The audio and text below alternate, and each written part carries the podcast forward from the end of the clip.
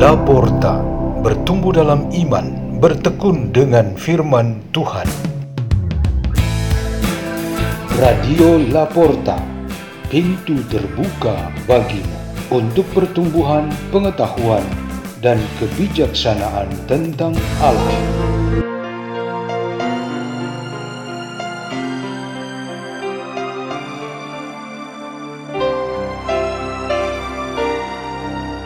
Bacaan dan Renungan Sabda Tuhan Hari Sabtu sesudah Rabu Abu 17 Februari 2024 Dibawakan oleh Pastor Peter Tukan SDB dari Komunitas Salesian Don Bosco Gerak di Labuan Bajo, Keuskupan Ruteng, Indonesia.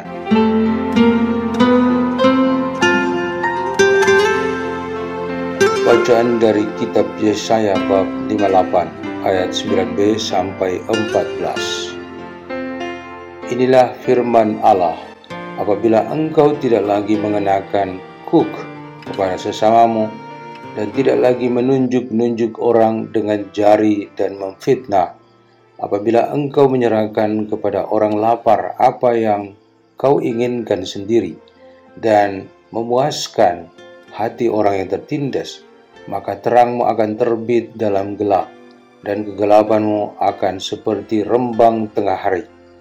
Tuhan akan menuntun engkau senantiasa dan akan memuaskan hatimu di tanah yang kering dan akan membaharui kekuatanmu. Engkau akan seperti taman yang diairi dengan baik dan seperti mata air yang tidak pernah mengecewakan. Engkau akan membangun reruntuhan yang sudah berabad-abad dan akan memperbaiki dasar yang diletakkan oleh banyak keturunan. Engkau akan disebutkan yang memperbaiki tembok yang tembus, yang membetulkan jalan, supaya tempat itu dapat dihuni. Apabila engkau tidak menginjak-injak hukum sabat dan tidak melakukan urusanmu pada hari kudusku, apabila engkau menyebutkan hari sabat hari kenikmatan dan hari kudus Tuhan hari yang mulia, apabila engkau menghormatinya dengan tidak menjalankan segala acaramu dan dengan tidak mengurus urusanmu sendiri atau berkata omong kosong, maka engkau akan bersenang-senang karena Tuhan. Aku akan membuat engkau melintasi puncak bukit-bukit di bumi dengan kendaraan kemenangan. Aku akan memberi makan engkau dari milik pusaka Yakub bapa leluhurmu, sebab mulut Tuhanlah yang mengatakannya. Demikianlah sabda Tuhan.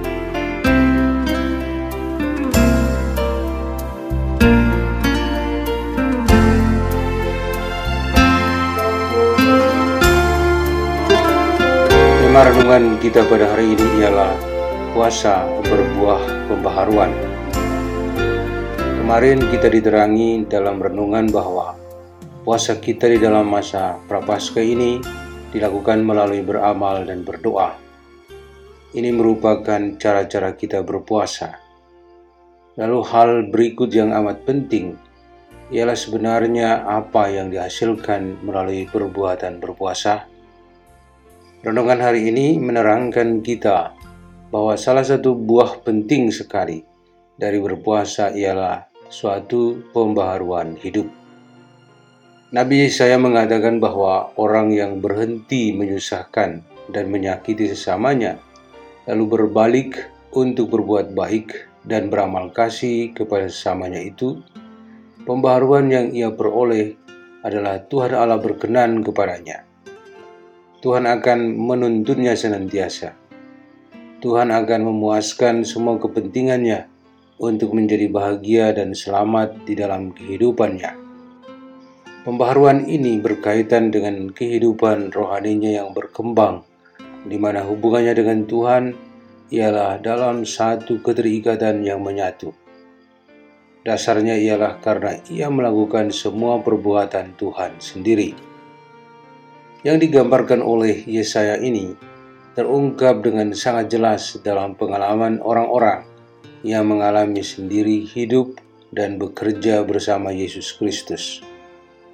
kita semua yang berada di dalam gereja saat ini juga dalam situasi yang berbeda-beda memiliki pengalaman ini.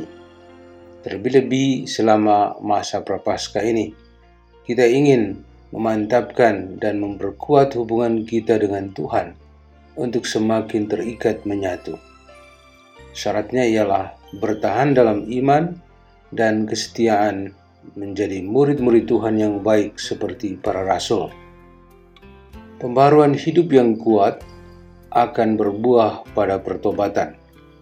Tanda orang bertobat ialah mereka yang meninggalkan kehidupan lamanya dalam kegelapan dosa dan memilih kehidupan baru di dalam Tuhan. Melalui berpuasa, yaitu pengalaman berjumpa dan hidup bersama dengan Tuhan, kekuatan pengaruhnya dapat mengubah jalan hidup seseorang. Pengalaman ini ditunjukkan oleh Levi, si pemungut cukai yang bertemu dengan Yesus dan selanjutnya mengundang Yesus untuk makan di rumahnya. Si pemungut cukai ini kemudian menjadi salah satu dari kedua belas rasul Yesus yang dikenal dengan nama Matius. Jika puasa dalam masa prapaskah ini belum menunjukkan tanda-tanda akan ada pertobatan di dalam diri Anda, keluarga, dan kelompok Anda, memasuki minggu pertama prapaskah kiranya dapat dibuatkan suatu perencanaan dalam menata kehidupan baik pribadi maupun bersama. Perencanaan itu mesti dapat dikonkretkan untuk suatu pertobatan yang dapat diwujudkan. Marilah kita berdoa dalam nama Bapa dan Putra dan Roh Kudus. Amin. Ya Allah, Maha Rahim, terangi perjalanan hidup kami pribadi dan bersama di dalam masa prapaskah ini, sehingga kami berjalan di dalam terang untuk pertobatan kami. Kemuliaan kepada Bapa dan Putra dan Roh Kudus, seperti pada permulaan sekarang selalu dan sepanjang segala abad. Amin. Dalam nama Bapa dan Putra dan Roh Kudus. Amin. Radio Laporta, pintu terbuka bagi